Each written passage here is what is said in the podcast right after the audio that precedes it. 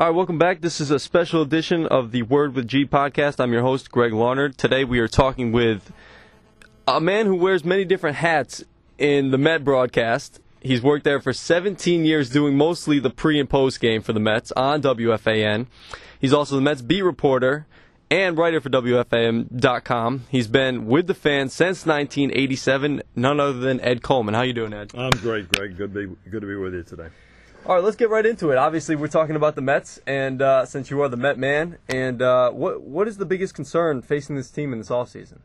Well, I think how they're going to fill the holes that they have. Uh, it's going to be uh, very interesting to see how they put this together. There are a lot of ways that they can go, but at the same time, uh, you know, getting a free agent in, doing a trade to plug a hole, when these actually line up for them, that's going to be the interesting part when this happens. Uh, they've already had a signing in Chris Young, uh, not a guy that most Met fans are enthused about. Speaking of Chris Young, how do you like the signing? I mean, one year, seven and a quarter million dollars for a guy who could be your core, you know, fourth outfielder. What the Mets see in him is this: they see a guy who can hit home runs and a guy who works pitchers very well with counts and can draw walks. His on-base percentage not terrible over the years.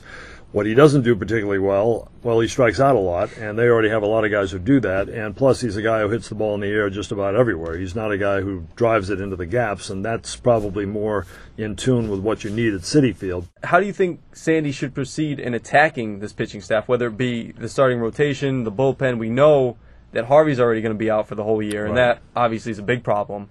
But you've got guys like Montero and Syndergaard and a couple other young arms down in the bullpen, or I mean down on the uh, in AAA. What do you do with the bullpen? Well, I think that uh, uh, you know, in the pitching staff as a whole, I think what you're looking at with Syndergaard is is the same uh, route that Harvey and Wheeler took. I mean, midway through the season, you will probably see Noah Syndergaard in the rotation for the Mets. So that's going to be one of your answers there. How you get to that point, that's another one. What to do with Daniel Murphy? You know, he's probably their most tradable asset right now. Right. but he was probably their most consistent player over the last couple seasons. What what do you think they do with Daniel Murphy? Daniel Murphy does bring you offense. Uh, you've got to find a bat to protect David Wright. That's probably the, the most important thing uh, in the lineup and what they do uh, in the offseason. But right behind that is to, you know, get some hits throughout the lineup. I was reading one of the articles that you wrote, and you talked about on uh, WFAN.com. You talked about how this market is kind of flawed. You know, this offseason. There's Yeah. not a Mhm. lot of you know good young talent out there to be had. Right. There's Mhm. guys in their young 30s who. Mhm.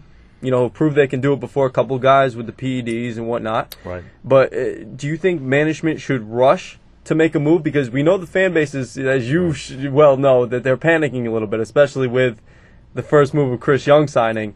Do you think they should rush to make a move in a flawed market, or should they kind of sit back and, and see what happens, how the market shakes out? Uh, no, I, I don't think they will, and I think that's the proper way to go. I don't think Sandy Alderson is going to be affected by what he hears or doesn't hear, whether he's listening or not.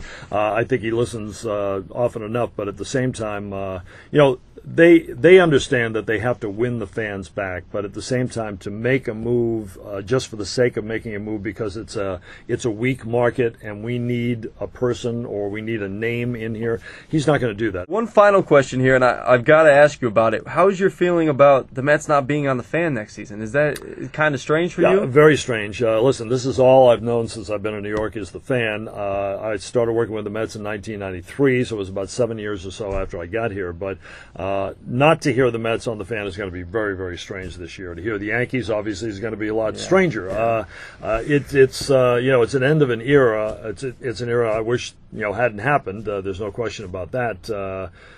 uh, I thought it was it was always a pretty good relationship here. They they've had their ups and downs. There's no question about that. The team has over the years. Um, there's been uh, you know love hate between uh, both uh, the Mets as a as an organization and the station because of some of the things that we've been critical of over the years. But uh, you know what? I think it's been I think it's been a great marriage because the amount of attention that a team gets on an all sports station is huge. Um, that's probably not going to happen where they're moving to unless uh, all of a sudden you know that that place turns into an all sports station too but uh, I'm going to miss it a lot there's no question about that uh, you know I, I wish that uh, the marriage had gone on and uh, uh, it's not unfortunately so you got to you got to move on from it but Yeah. uh, but I'm going to miss it for sure It's just going to be uh, a whole different atmosphere. But Ed, I, I really appreciate you coming in and uh, talking to me a little bit about the Mets today. Have a good one, all right? no problem Greg thanks All a right. lot